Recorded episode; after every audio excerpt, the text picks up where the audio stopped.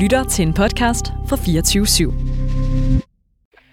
Have you brought with you some of those devices which would have enabled the CIA to use this poison for killing people?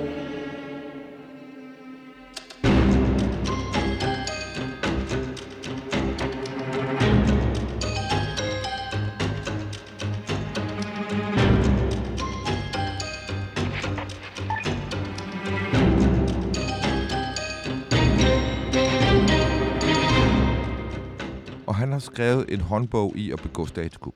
Ja.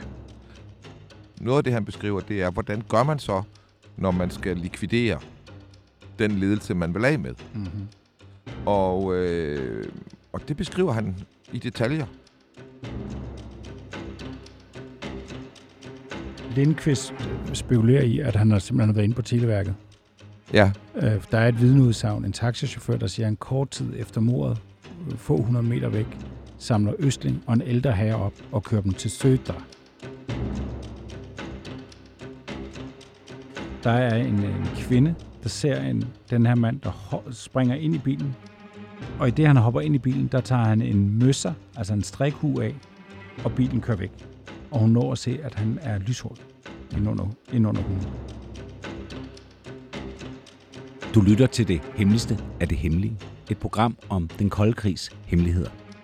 Mit navn er Anders Christiansen, og med i studiet er dokumentarist Christian Kirk Muff.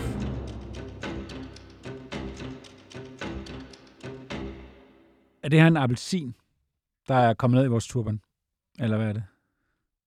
ja det er i hvert fald en appelsin, der er faldet ned i vores turban. Hvad det ellers er, er virkelig svært, fordi jeg har, jeg har siddet lidt på karusellen de sidste dage, fordi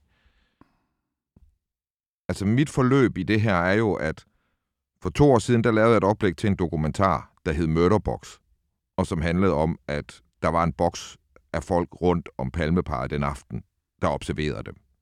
Og inde i den boks skulle mord, mord begås.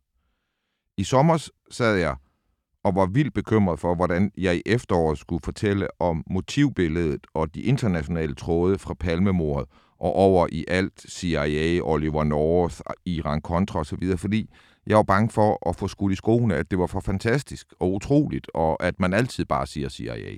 Mm-hmm. Og lige da jeg var allermest bekymret for det, så kom sandhedsbomben. Mm-hmm. Jonas Englunds, altså øh, fra Palme Efterforskningens sådan, sidste dokument. Sammensætning, sammenstilling af et internationalt mo- motivbillede, Mm. hvor han skriver præcis de ting, jeg havde behov for, at nogen inde i politiet ville skrive. Mm. Fordi at det understøttede det, jeg gik og tænkte og skulle til at lave programmer om. Og nu har vi i de seneste udsendelser været tilbage nede på Sværvæggen. Vi har kigget lidt på de bevægelser, der har været rundt omkring øh, mordet, både før og efter. Altså mærkelige politibiler, øh, piketbusser, som det hedder, walkie-talkie-tips osv. osv. Og så sker der det, at i sidste uge, torsdag eller fredag, der skriver Gunnar Wahl, den svenske journalist, som vi har nævnt mange gange, og det er fortjent hver gang vi nævner ham, at øhm, der er kommet en ny hjemmeside, som har lavet et, det, han kalder en white paper, altså et dokument på 100 sider, hvor en fyr, der hedder J.B. Lindqvist, og vi ved ikke tale meget om J.B. Lindqvist. Vi ved, at han har hjulpet Gunnar Wahl, og de har haft et samarbejde kørende i forbindelse med Gunnar Wahls seneste bog, Retsskandalen. Øhm, men den her J.B. Lindqvist har nu lavet dokument på 100 sider, som jo faktisk gør det, som vi skulle have gjort, men ikke har kunne overskue. Jamen, altså, den fylder det ud, som vi manglede at fylde ud, men hvor det materiale, vi skulle igennem for at kunne fylde det ud meningsfyldt, det var simpelthen for stort et arbejde. Og, og, og det vil sige, hvis vi har ligget et puslespil omkring at fortælle, at sandsynliggøre, at der var en øvelse, den her, en kupsforsvarsøvelse, den aften Palme blev dræbt, og at den øvelse foregik rundt om Palme. Mm.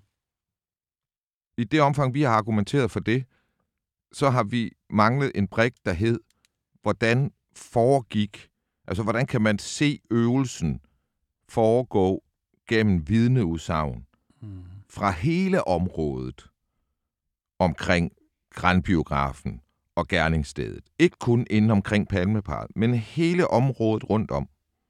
Fordi at hvis der er nogen, der har gjort det her som en øvelse, så har de haft, altså så har det været med fuldt orkester, man har været i gang her. Og så har man haft en ydre ring af observatører og en indre ring af observatører, der har holdt skjul, styr på palmeparet. Og det arbejde har, har han gjort. Lindqvist. Han har simpelthen travet igennem hundredvis af vidneudsagn. Det må han have gjort for at gøre det her, ikke? Jo. Og så tegner han det her mønster. Og der er mange af de vidneudsagn, som vi har kigget på, som vi ikke, vi har synes, det var bemærkelsesværdigt, men hvorfor og hvordan øh, har vi ikke rigtig kunne bruge til så meget at fortælle om, fordi de har været for langt væk fra mordet Mm. og på et forkert tidspunkt. Men øh, i den her white paper, som hedder X, og den hedder X, fordi han, ligesom vi har gjort, sætter ham, vi kalder Jernissen, i grænsningskommissionen hedder han Løjtnant X, sætter han helt centralt. For han mener ligesom os, at Løjtnant X simpelthen ikke har et alibi for, øh, på mordtidspunktet. Mm. Og han starter det samme sted som os. Han siger, det er interessant, at Palme efterforskningen i de senere år kigger på den her Gotlandsøvelse. De kigger på de her tips med, at der skulle have været en øvelse, hvor de drager ind til Stockholm, og at jernæsten der er med, og så smuldrer hans alibi undervejs. Og så stiller han nogle spørgsmål til, hvad skulle Palme efterforskning egentlig have foretaget sig, hvis de ville komme til bunds i det? For ligesom os, så må han jo øh, erkende, at på et tidspunkt, der stopper deres undersøgelse af det her tip.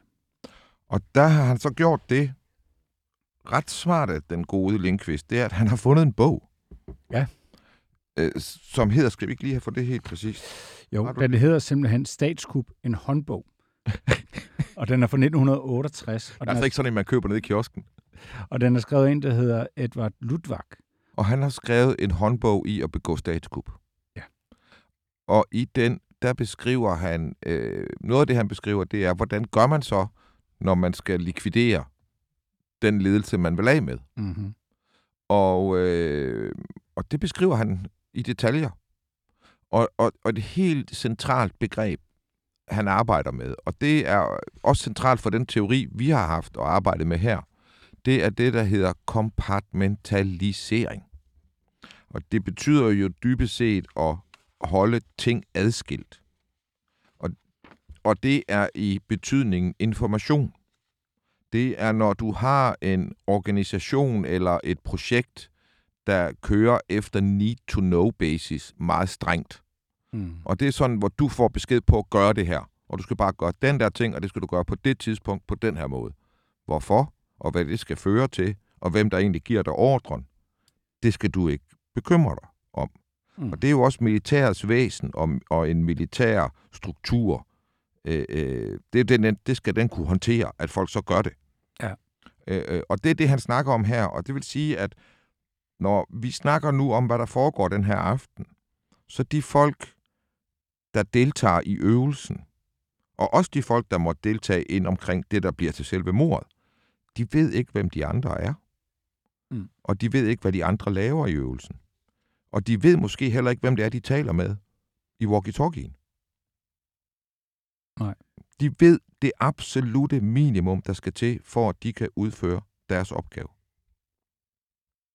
Ja. Og, og, og, og det er jo et vigtigt princip, også når man spørger sig selv, hvorfor er der ikke nogen, der har snakket, og hvorfor er der ikke nogen, der har fortalt? Jamen, selv dem, der har været med og kunne fortælle, at der var en øvelse osv., de forstår ikke, hvad de har været med i. Så hvad kan de egentlig sige? De kan måske, altså, de er bange for også ikke at blive troet, fordi hvis man nu gik ud og sagde, jamen, jeg fik bare at vide, at jeg skulle gå fra det ene gadehjørne til det andet og holde øje med en mand, der så sådan og sådan ud, og hvis jeg så ham, så skulle jeg rapportere det. Og det gjorde jeg sammen med ham her. Mm. Hvis det er det eneste, du ved, det vil være svært at blive troet på efterfølgende. Ja. Så, så derfor vil man ikke nødvendigvis sige noget. Så lige nu, hvor vi er i gang med det, så dumper det der dokument i sidste uge, ikke? Ja. Og det betyder jo ikke en skid, sådan er verden bare så sær, ikke? Men jeg føler, jeg føler, at nogen er med os. Altså, vinden blæser med os. Ja.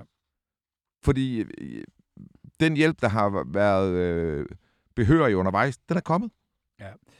Og, og hvis man sidder derude og er sådan lidt, øh, har anlæg for øh, sølvpapirs øh, tanker, så vil jeg jo bare sige, altså i forhold til vores indsats, ydmyg indsats, så er det jo et velarbejdet, velarbejdet gennemarbejdet dokument, det her.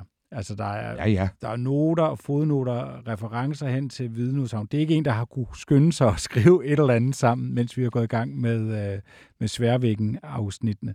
Det er gennemarbejdet. Præcis, og det Jeg har er ikke kunne finde en eneste slåfejl. præcis, og jamen ikke bare det. Det er jo også en mand, som Gunnar Wahl siger god for. Ja. Og selvom vi, du ved, vi er jo selvfølgelig interesseret i at lige at vide mere om, hvem ham her han er. Men kvaliteten af det papir, og det, at Gunnar Wahl siger god for ham, det er sådan set nok. Mm. Og derfor så, så du ved, det her, det er, og, og plus at han jo arbejder med kildeangivelser, så vi har kunne tjekke, Mm. øh, og det, det er, det er virkelig godt arbejde, og det er virkelig brugbart for os. Ja, og, og så lad os også upfront sige, det er jo ikke fordi, han har en viden, som vi ikke har, eller andre ikke har haft. Han har bare tænkt en tanke, ligesom vi har gjort, og så har han prøvet at få den tanke, og den her teori, og den her bog om statskup, kan den passe ned over det, man kan se på vidneudsagn. Mm. Og det, som er helt særligt ved det her, det var også det, jeg nævnte før, det er jo, han, så har, han inddrager jo så vidneudsagn, som man måske har tendens til at feje bort, fordi de netop er, de er et andet sted, Og de er på et andet tidspunkt, og på et andet tidspunkt. men de passer, og de spejler hinanden på en måde, vi skal se.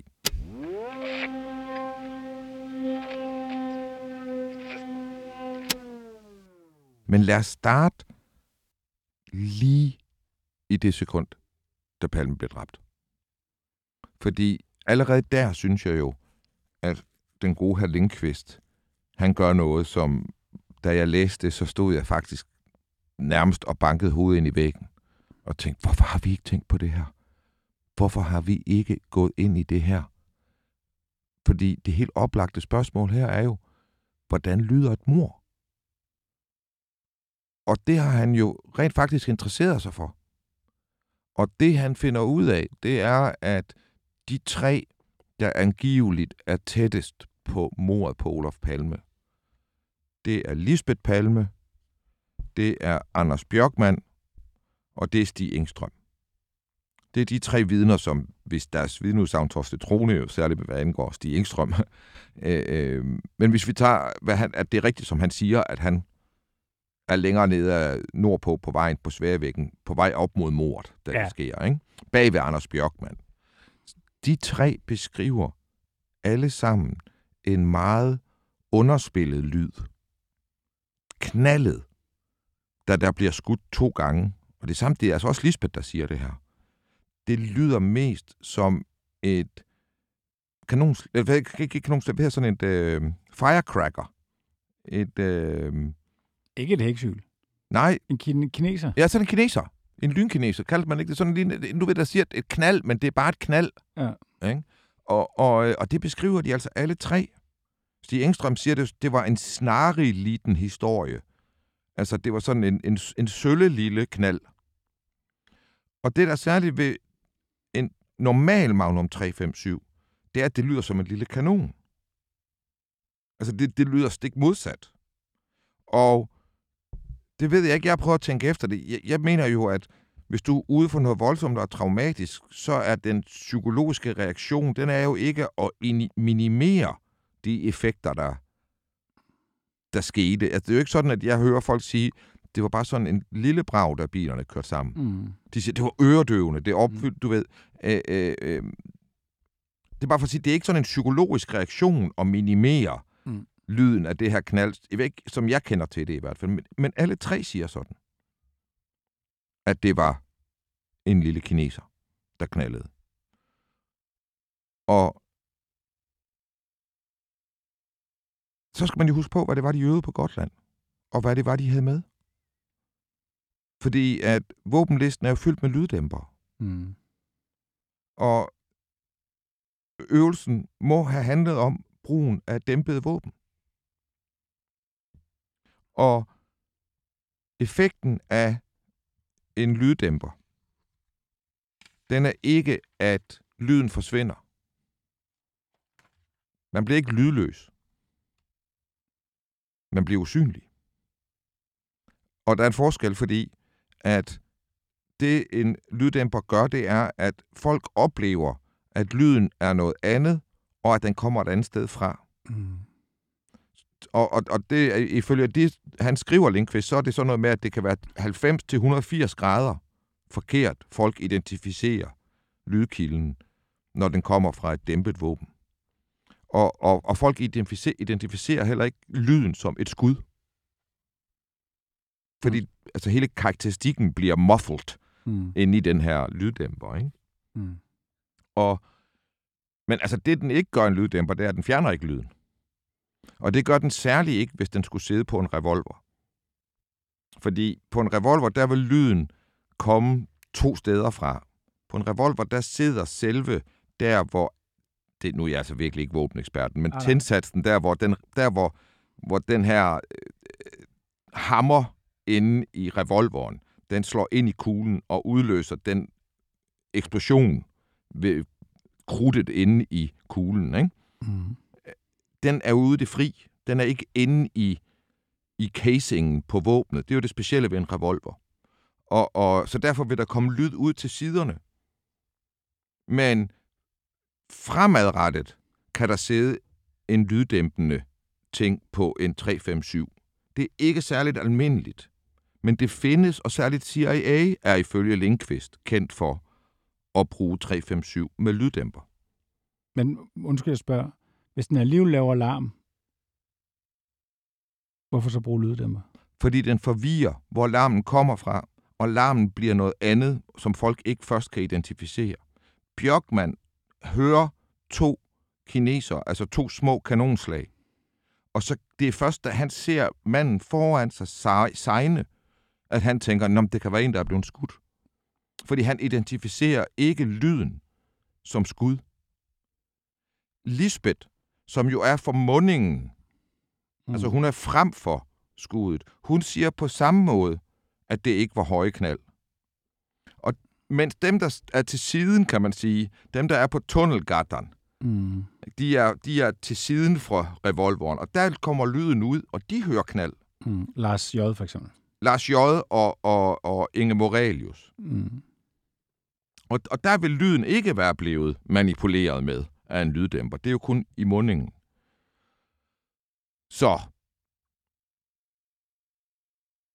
Lige pludselig så øh, har Linkvist altså produceret de tre vidner, der til vores viden er tættest på selve affyringen af det skud, og påviser, at de alle tre siger noget, der er helt ukarakteristisk for lyden fra en 357. Og så peger han på, at teorien bygger på, at de folk, der skulle være med i den her øvelse, de har i fire dage inden øvet alskens våben, som, har, som er lyddæmpet. Mm.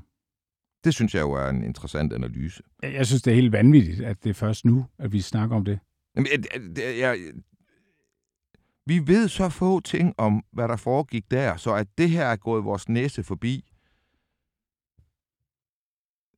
Men det er det jo. Mm-hmm. Men- ja, jamen, det er det jo. Men så er der godt, der er jo andre jo. Ja. Og, og, øhm, og, og så, så det er jo det er jo også interessant i forhold til, at hvis det er sådan her, så kunne jeg forestille mig, at kuglen kunne have karakteristika fra en lyddæmpet, en aggregat, der har lyd, ageret som lyddæmper. Det er jeg ikke sikker på. Men det kunne der være. Og det kunne man i hvert fald også være interesseret i at finde ud af, hvis man er med i en konspiration, hvor den her kugle kan være Mm. øh, have sit ophav. Og så er det jo interessant, at det er Per, per Arvidsson, der har skaffet våbnene og lyddæmperne Ja, til øvelsen på Gotland, at det er ham, der bliver kaldt ind. Han er militær ekspert fra Forsvarets Materielværk og er ligesom, han er Østlings, øh, hvad hedder det, politimandens Østling kollega og nærkollega og ven. Det kommer han til at hæve senere, han ikke er. Ja. Men lad os bare kalde ham det. ja, han skriver sådan et uh, Peter Simon-agtigt brev, du ved, som for- fornægter Jesus. Ja, så skriver Per Det gør han midt i 90'erne. Ja. Men, men altså i 86, der tager han hjem til Østling fredag aften, da Østling er udskrevet. Mm. Og der har han i der har han leveret de våben og de lyddæmpere og hylstre, der er blevet brugt på Gotland i ugen inden til øvelsen. Han besøger Øst, Østling fredag aften, og lørdag bliver han kaldt ind som ekspert på de kugler, der er blevet fundet pointen er, at, at der er god styr på kuglen, hvis det er en kugle, der kommer fra øvelsen eller deromkring. Ikke?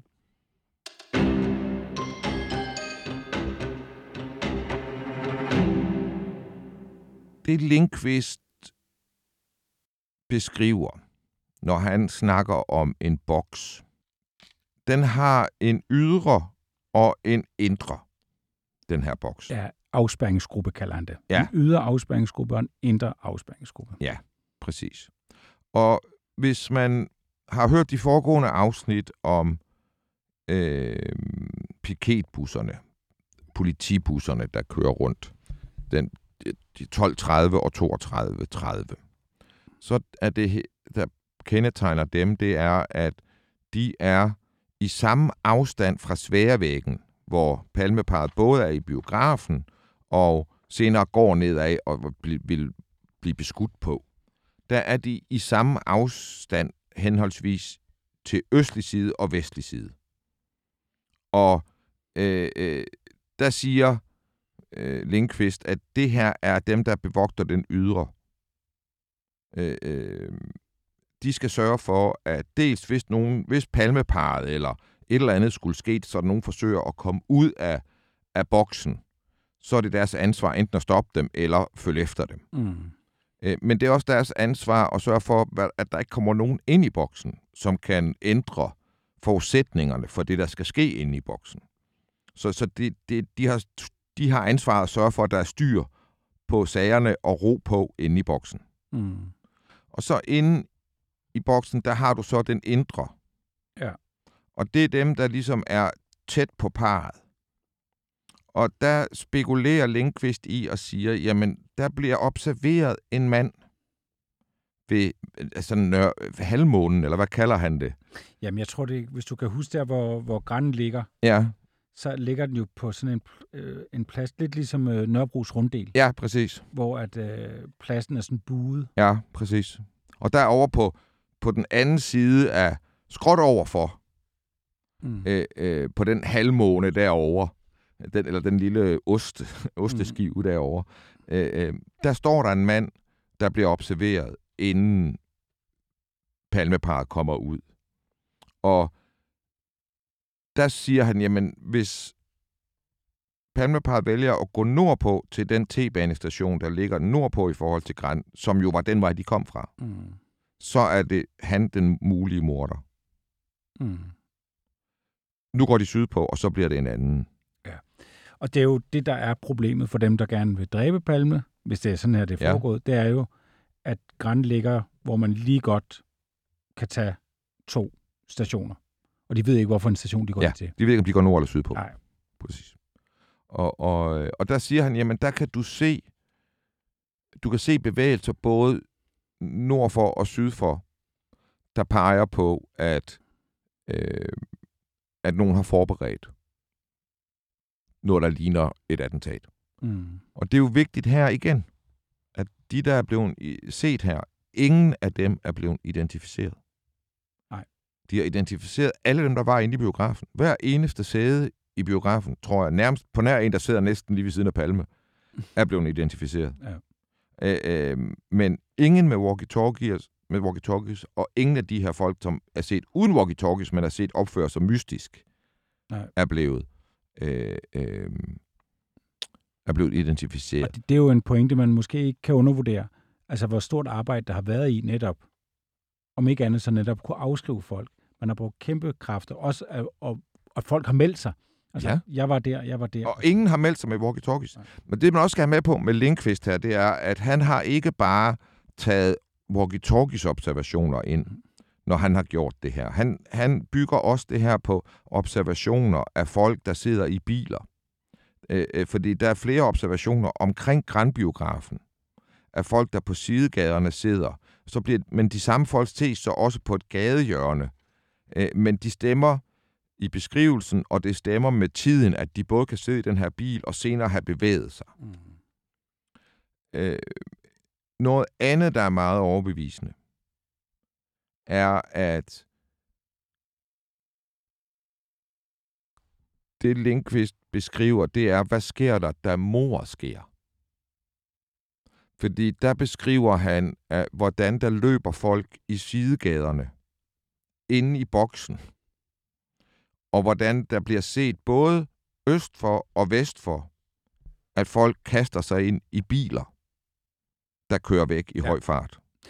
Og det er her, hvor jeg synes, at det er en lille genialitet, han laver. Øh, det er netop, at hvis du forestiller dig, at man går ned, man går sværvæggen ned til krydset ved Tunnelgarten, og så løber morderen jo så til venstre side fra Gran, hvis Gran er bag. Ja, han, løb, han løber mod øst. Ja. Øh, så siger han, hvis det er sådan, som jeg tror, så må, så må, det se, der må man kunne lave en spejling. Altså, hvis der er en flugtbil mod øst, så skal der også være en mod vest. Ja. Og det er fordi, han siger, at flugtvejen må have været mod øst eller vest. Fordi sværvæggen kan de ikke flygte af. Det er for stor en vej, der er for nem at komme til. Altså, det, det, det, det bliver, den kan blive afspærret for hurtigt. Ja, og der er meget trafik. Kan du bare Ja. løbe over vejen? Præcis. Øhm, Ja, præcis. Der er, så, der er for meget uforudset. De skal, de, skal, øh, de skal et stykke væk og ind i en bil, der så kan nå en, en, en stor vej hurtigt. Og man skal også huske, man ved jo ikke, hvilken side af vejen palmeparet har tænkt sig at gå på. De går, starter jo på den ene side af vejen og hopper over på den anden side af vejen. Det hele teorien, han prøver at bygge her, det handler om, det er jo netop at fortælle, hvordan kunne de vide, hvor de var. Mm. Og der siger han, jamen det kunne de ikke. Så derfor var de forberedt på, at de kunne være på en hvilken som helst side af vejen her. Og så siger han, at vi ved, at der mor sker, der løber en morder østpå Mm. af Tunnelgarten og op ad trapperne. Mm. Det kan vi lige lade ligge der. Mm. Så siger han, vestpå, der observeres det samme. Mm. En mand løber i høj fart, kaster sig ind i en bil, der kører væk i høj fart. Ja. Og, og øh, observationen af manden, der løber der, er faktisk en observation, der passer med, med, en, med at den samme mand er observeret flere gange tidligere på aftenen rundt om Grandbiografen. Altså, der er også et sammenfald i signalementer her. Mm. Mm-hmm. Og så kommer den jo der, hvor den bliver rigtig interessant, fordi hvis vi så kigger på det, der er morderens flugtvej, så er det så, han siger, jamen, der findes jo faktisk en observation, som hvis du spejler fra det, der skete på den vestlige side, manden, jeg lige har beskrevet, der kommer løbende og kaster sig ind i en bil, der så kører væk. Er nede ved det, der hedder Nørre Latinområdet. Ja, nede ved Nørre Brandtorvet, der hvor, hvor, hvor, hvor øh, Piket 1230 holdt. Ja. Men der sker faktisk det samme på den anden side. På morderens side. på morderens side. Vi mister morderen omkring David Baccaras gate for enden af trapperne. Mm. Mm. Der kan vi ikke rigtig sige så meget mere med stor bestemthed. Mm. Mm. Men der er observationer af en flygtende mand, der fortsætter østpå, drejer lidt nordpå, Mm. og så drejer østpå igen Mm. og kaster sig ind i en blå Opel. Der er en, en kvinde, der ser en, den her mand, der ho- springer ind i bilen, hopper ind i bilen. Ved det, jeg tror, det hedder sneakerbakken, kan det ikke? Ja, Snikkerbakken. Ja. Og, øh, og i det, han hopper ind i bilen, der tager han en møsser, altså en strikhue af, og bilen kører væk. Og hun når at se, at han er lyshåret ja. ind, under, ind under hugen. Mm. Og når du ser det på et kort, han har jo været så sød at tegne det op, øh, vores Og, vi, her. og vi skal lige sige, vi kommer til at lave kort på det her afsnit, også ligesom vi har gjort på tidligere afsnit. Ja. Ja. For dem, der ikke er med på Facebook-gruppen, det kan være svært uden kort, det her. Ja. Vi har lavet, Rebecca har lavet nogle rigtig gode kort, der ligger inde på det hemmeligste af det hemmelige Facebook-side. Og det er simpelthen en symmetri. Altså, du, du kan forestille sig, at man går ned ad Sværvæggen, man når til Tunnelgarten. Morderen, han løber så op ad Tunnelgarten, op for enden. Han løber forbi en, et par sidegader, og indtil han når til den, der hedder Regeringsgatan. Og så løber han så lidt bagud, vil det så være, og så hen til en plads, og der kører han væk. Ifølge den teori, og ifølge det her vidne, der ser en mand med møsse. Mm. Men der er vidneudsagn, der ser en mand lave præcis den spejlvendte bevægelse. ja, præcis. Han løber Tunnelgarten, og så løber han ned ad den, der hedder Dronningsgatan. Ja. Den har vi stødt på også, Dronningsgatan den anden sammenhæng. Det var der, hvor øh, Sunniva T. bare på den anden side sidder og ser. Mm. Og så løber han ned mod det, der hedder området, der hedder Nørre Latin og sådan noget. Og der er også observationer af en mand, der hopper ind i en bil, og det er minutter efter mordet og kører væk. Ja. Så den her spejling er, er spot on. Ja. Og det er jo det, han viser hele vejen igennem, det er, hvordan observationerne på den ene side kan, kan genkendes på den anden side. Vi har jo talt om, hvordan hvad hedder det, bus 3230 kører rundt med Klaas Dyrfeldt, øh, den her gruppe, han er med i, hvordan han er ved at flytte sin bil og sådan noget. Det passer med bevægelser, der sker på den anden side også. Mm. Så, så, så vi kommer til at lægge et kort i det hemmeligste af det hemmelige Facebook-gruppen. Der kan man få et billede af, hvor symmetrisk det der det er. Ja. Og, og, øh, og der kan man se morboksen. Det, som vi kan sige på baggrund af Linkvist her, det er, det er jo selvfølgelig sådan, at vi taler hundredvis af vidneudsagn, der dækker, hvad der foregik den her aften. Så det er jo et udvalg, han har taget her. Men der findes i politiets vidneafhøringer belæg for, at der har været en øvelse i et stort område. Ikke bare ind omkring Palmeparret, men i et stort område på flere hundrede meter rundt om det. Og Lindqvist påviser også, at selv den sene palme efterforskning, der jo aktivt efterforskede det her i flere år, de kunne ikke løfte den her del, fordi de også søgte på de forkerte ting, når de søgte i arkiverne. Fordi at det her ikke kun spørgsmål om walkie-talkies. Mm. Og det her, det er et spørgsmål om at kigge i en større, i et større område, end de har gjort. Fordi det har vi talt om tidligere i, i et program, det her med, at noget af det, der er gået op for mig omkring, hvordan militæret tænker i sådan nogle situationer som det her, øh, det er, at hvor jeg har tænkt, at de gerne vil minimere risikoen for, at nogen, der var involveret, blev afsløret eller fanget eller kom til skade. Ved, og, og den risiko vil de minimere, minimere ved at have så få involveret som muligt i en operation. Mm. Så det, jeg har lært gennem vores rejse, det er, nej, de tænker, vi vil have så mange som muligt involveret for at minimere risikoen. For vi er ikke bange for at få afsløret vores operatører. Og vi er ikke bange for, at der er for mange, der ved noget nødvendigvis om, at der er en øvelse eller sådan nogle ting. Fordi vi er trænet til at holde kæft. Du kan ikke have et militær, der fungerer, hvis du ikke stoler på, at folk kan holde deres kæft. Så kunne lige så godt gå hjem med det samme. Så alt tyder på, at vi har haft en gruppe her på 20-30 mand, måske. Fordi det, der jo også er vigtigt at forstå, det er, at selvom han bygger på observationer, der ikke kun inkluderer walkie-talkies, så er der observationer af walkie-talkies, der forbinder det her jo også. Mm. Øhm, og, og de samme folk, som er set med walkie-talkies, kan så ses på andre tidspunkter uden walkie-talkies, men hvor man så kan begynde at sige, at det er den samme beskrivelse, samme højde, samme mand, tidsmæssigt passer det med, at han skulle have bevæget sig derhen, hvis vi har en øvelse. Men de skal jo også styres et sted fra. Og så bliver sådan en mand som Carl Gustav Østling Mm. pludselig interessant. Fordi han har det radioudstyr, der skal til at kommunikere med walkie-talkie. Øh, altså han har military grade og police grade øh, udstyr øh, øh, derhjemme, så han kan have et hovedkvarter, hvorfra et øvelse kan føres. Øh, øh, og det giver rigtig god mening, at det kan være ham. Altså, vi kommer til at kigge tilbage på og underbygge, hvorfor det giver god mening, at det kan være ham, der sidder i en radiocentral, en radioledelse under den her øvelse. Det betyder ikke, at han løber ud på gaden. Det betyder ikke noget som helst andet, at han sidder derhjemme. Mm. Men han kan de kodeord, han kan den lingo, han kan den hemmelige kommunikationsform, de sikkert har brugt. Mm. Og, og øh, han har tidligere været helt central i øvelser, som den her. Og man kan sige, nu siger du jo godt nok, at han sidder derhjemme. Lindqvist øh, spekulerer i, at han har simpelthen været inde på Televærket.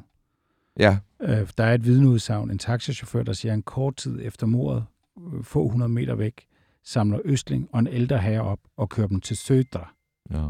Øhm, og han reagerer på, at Østlings billede har været i avisen, så han kommer nogle år efter, Det er to år efter det, i forbindelse med, at han er blevet taget i... Øh, i 12. ja, Øhm, og der er, man har prøvet at tjekke ind- og udtjekningstider ved, ved Televærket, men man har vist ikke været i stand til at identificere, hvem det er, der har tjekket sig ind og ud.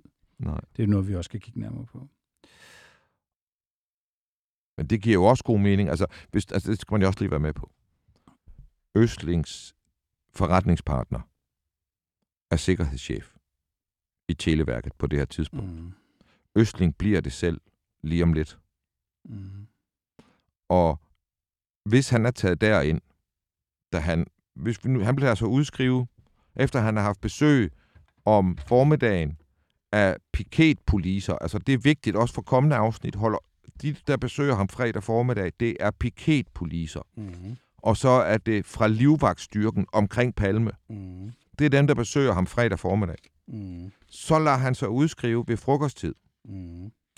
Lad os nu antage, at han ikke, som han siger, tager hjem. Lad os antage, at han tager ind på Televærket. Så ved vi nu, at han ved at åbne computeren på sikkerhedschefens kontor med en enkelt kommandolinje i et DOS-system kan lytte til Palmes telefon. Mm. Så han kan sidde der og konstatere, at de skal i biografen. Det kan han klokken 8-7 stykker. Og det passer med tidslinjen i forhold til, hvornår man ser aktiviteten. At han så er fortsat med at efter og på den måde at kunne have sat det i gang ved at konstatere, at de går i biografen. Mm. At han så bliver siddende, og derfra kan via Televærkets enorme master Mm. lede en øvelse inde i Stockholm. Det giver øh, altså enormt god mening, og vi er nødt til at gentage her også lige. Vi ved, at Østling tidligere har været central i præcis den slags kubforsvarsøvelser, som vi hævder foregår den her aften. Prøv, det gjorde han jo i 85, blandt andet. Sammen med Løjtnant X, Sammen. Jægernissen. Prøv lige at tage side 62. Fordi der er, Østing har jo også ansvaret for en anden ting. Jamen, der, det står jo ret ud der, at han var ansvarlig for deres øvelsesvirksomhed. Ja. Men ikke bare det.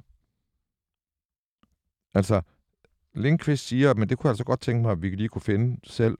Han siger, at befalingsmænd inden for piketpolitiet Mm. har gjort opmærksom på til efterforskerne, at de inden og efter mordet, altså det, udtales, det udtalelser, de har gjort inden og efter mordet, der kunne tyde på, at piketpolitiet har været indblandet i en længere attentatsøvning, som påbegyndtes allerede ugerne inden mordet. Ja. Og så er vi igen tilbage til det her med, hvordan tænker man i militæret. Fordi det er noget andet af det, han gør opmærksom på. Som også, jeg mener, han henviser til bogen omkring statskup, mm. omkring det, men, men, men også har andre kilder på, der siger, jamen, man venter til det optimalt. Mm. Det er ikke sådan, vi siger, det skal bare være, det kan godt være, at man kan have en deadline for, at det skal gå hurtigt, så, så, så tager man nogle andre risici, selvfølgelig. Men hvis det er, som det er her, så siger han, jamen, meget kunne tyde på, at de 10 dage inden, cirka, havde haft planer om at gøre det. Der er jo et vidne, der hedder Gustav A., der fortæller, at han møder en polismand i, hedder han i Grænsningskommissionen, der er ganske fuld kommer hjem og er lidt forbandet over, at det ikke lykkedes dem at drikke Palme. Ja. Det er Palme, vi er ude efter, men det blev afblæst, siger han. Mm. Og det er en aften, hvor Palme er ude, og, og, og som en aften, der minder meget om det, der bliver moraften. Og så kan jeg ikke lige huske, hvorfor det gør, hvad det er, der gør, at det så ikke kan blive den her aften angiveligt. Men, men doktrinet, det militære doktrin inden omkring den her type af attentater, den lader til at være, at man er, øh, hvad hedder det, øh, jeg vil lige vil sige nære, hvad hedder det, når man ikke kan lide mad? Kredsen. Man er kredsen. Man er kredsen med, øh, med omstændighederne. Mm. Og, og, øh, og hvis man sidder og har styr på dele af politiet og dele af militæret og Stockholms indre by, så kan jeg godt forstå det. Det er, det er jo så meget hjemmebane mor, som det kan blive, hvis det er som vores teori siger. Ikke? Øh, men altså, han løfter ikke sådan uomtvisteligt, at det her er foregået. Nej. Han løfter heller ikke uomtvisteligt, at det er foregået i ugerne inden. Men vi har jo heller ikke løftet noget uomtvisteligt. Mm. Det er jo mængden af ting, der passer sammen Ja. og understøtter hinanden. Ja, og det er også det, der gør, at vi... Øh, det er det jo lige kommet i sidste uge, og vi har skyndt os at læse det, og vi vil jo selvfølgelig godt bringe det seneste palmenyt øh, i det hemmeligste, og det er jo det, er det seneste nye her. Men det gør jo virkelig, det her skal vi læse igennem igen. Og mange af de vidneudsagn, han knytter til sin rapport, dem skal vi ned og læse igen. For eksempel sådan en som Sigge Sedergren, den her øh, gangster, som du ved mere om end mm. jeg. Han har jo haft en fortælling om, at han prøver at køre ned ad Lundmarkegata, altså den her gade, der kører øh, parallelt med Sværvæggen, lige ved mortiden. Men der er en bil, der bliver ved med at køre ud og blokere, så han ikke kan komme. Mm. Det læser øh, Lindqvist her, som det er en del af den her indre afspærringsgruppe øh, her, Ja. som skal forhindre, at der simpelthen kommer nogen Ja. og blokerer morderens øh, flugtvej. Ja. Så han kan ikke få lov til at køre derned. Præcis. Og så giver det mening, for det har altid været sådan en mystisk vidneudsagn. Og han er heller ikke troværdig, for han er småkriminel, eller storkriminel er han. Ja. Øh, hvorfor skulle man tro på ham, og dækker han over noget andet? Men i lyset af det her giver det jo mening, at den er simpelthen blokeret den vej. Der findes jo også et vidneudsagn, der, hvor der er en kvinde, der beskriver, at lige der, der mor sker, altså i de minutter, der går der en mand ind på det, der hedder Café Bohemia. Og det er jo, når man... Morderens flugtvej, der står der jo de her barakker midt på. Der kan du gå... Morderen kan nu flygte til venstre om eller til højre om. Hvis han har flygtet til højre om, så var han kommet forbi indgangen til Bohemia, som er på hjørnet af Tunnelgatan og Lundmarkergatan. Og det, det er sådan et værtshus, hvor man går nogle få skridt op, når man går ind ad døren. Og så, så kan man komme ind der. Og lige inden mor, lige der omkring, der ser hun en mand, der går ind, og så stiller han sig lige inden for døren. Men han går ikke længere. Der er nogle få trin op. Han stiller sig bare lige inden for døren, så nu kan ingen komme hverken ind eller ud. Og så står han der i nogle minutter, og så går han. Og der ved de jo ikke, hvad der er fat og hvad der er sket. Men det knytter hun senere til at tænke, jamen der var en, der blokerede. Mm. På samme måde som Sigge Sedergren Mm. Her beskriver, ikke? Og, en, og, en, og endnu en ting, vi nævnte den blå Opel før, som et vidne ser, at en mand med en møsse, han tager møssen af, han er lyshåret, og han bliver kørt væk i bilen af en chauffør. Den blå Opel lader det til, at efterforskningen har fundet frem til. Altså Palme-efterforskningen. De afhører en mand, der har den her blå Opel. Det er, vi kan næsten ikke læse afhøringen, fordi den er så overstreget. Men vi kan læse noget centralt. Ja. Han lader til at være knyttet til Stay Behind. De spørger ham direkte, og han bliver, øh, det bliver noget underligt noget, for han Jamen- svarer ikke rigtigt. Han svarer ikke rigtigt, og han siger, nu er vi også over i noget, hvor I ikke kan forstå, hvad jeg siger. ja. Det siger han jo. Ja, ja. ja. Ej, jeg skal lige finde det citat to sekunder, for det er, det er et vanvittigt citat. Han bliver spurgt øh, blandt andet om, han kender til Stay Behind. Han spørger om, øh, han bliver spurgt, om han er medlem af FBU, FRO, altså FRO. Det var det, som Ulf Helin er med i. Altså læg lige mærke til, at de spørger ind til det, som vi som de første kunne afsløre, at Ulf Helin var med i. eller andre af sådan nogle øh, militær- eller hjemmeværnsafdelinger. Og han bliver meget formelt, og han, han svarer ikke. Og så, når han giver et svar, så siger han, den her mand, der ejer den her, går vi ud fra, at det må være den samme Opel, øh, blå Opel Kadett. Det, det, de henviser i hvert fald til, at de har identificeret den som værende hans. Ja. Og oversat, han siger, forhørslederen vil ikke vide, hvordan at han skal fortolke mine svar. Eller mere direkte, du ved ikke, hvordan du skal forstå, hvad jeg siger til dig. Nej. Og det er jo vigtigt at forstå, at den mand, der siger det, han er ikke politimand. Mm. Og han er ikke militærmand. Og det er enormt vigtigt at forstå, fordi, og det bliver ikke lige om lidt, men et stykke derude af, der skal vi jo til at snakke om, at måske er det ikke kun politi og militær, der øver. Måske er det også Stay Behind, der øver. I hvert fald, så slutter det her afsnit i en blå Opel, som en mand bliver set løbende hen til og kaste sig ind i, hvor han tager en møsse af og viser sit lyse hår, inden de kører væk i høj fart. Og det er en kæde af begivenheder, der kan knyttes sammen med overvågningen og mordet. Som om, at det der, det var manden, der flygtede, efter han havde skudt Palme. Og hvis det politiet kører med her, så flygter morderen i en stay behind bil.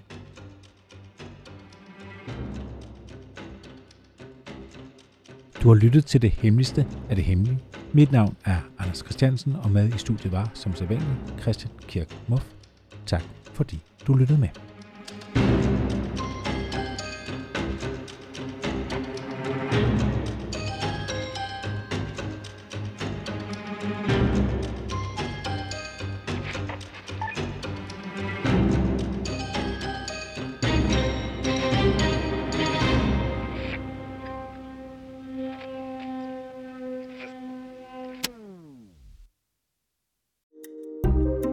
Kære lytter, du har lyttet til et program fra 24 /7. Du kan finde meget mere modig, nysgerrig og magtkritisk taleradio på 24 7 appen Hent den i App Store og Google Play.